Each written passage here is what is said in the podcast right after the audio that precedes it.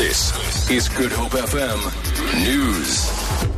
Good morning. An unidentified man has died when a wood and iron structure in Delft on the Cape Flats caught alight early this morning. A fire spokesperson, Theo Layne, says another occupant of the dwelling escaped unharmed. Just before 3 o'clock this morning, we responded to Stanfeld Street in Westbank, where we had one informal structure at the back of a house that was destroyed by fire. It left one man with fatal burns and one adult female displaced. The cause of the fire is unknown at this stage.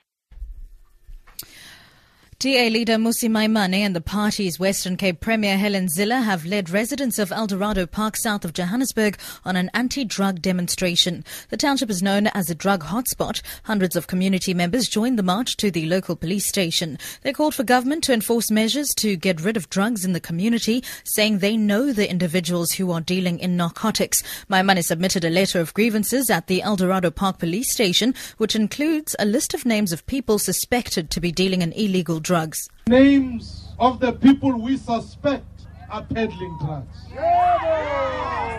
Please, officers. Please, Captain.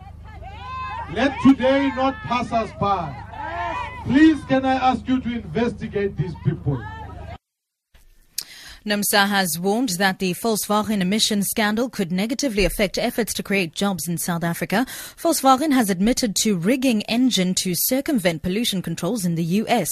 The crisis led, has led rather to the resignation of Chief Executive Officer Martin Winterkorn. German prosecutors have confirmed that they're investigating his conduct.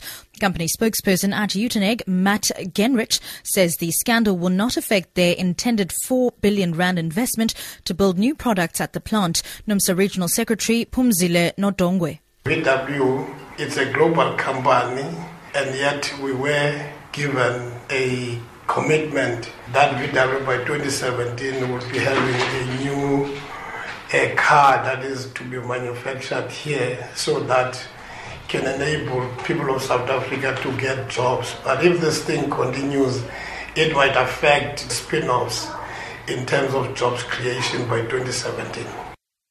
The Film and Video Foundation has called on South Africans to show support for a bouquet of local movies currently on the circuit.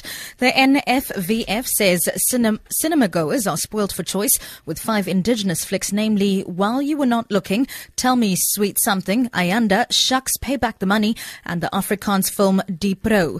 The call was made during an industry engagement with role players to ensure further growth in the domestic film industry. Minister of Arts and Culture Nathi Mthethwa encouraged delegates during the meeting to come up with ways of improving the distribution and marketing of local films. For Good Hope FM News, I'm Sibs Matiela.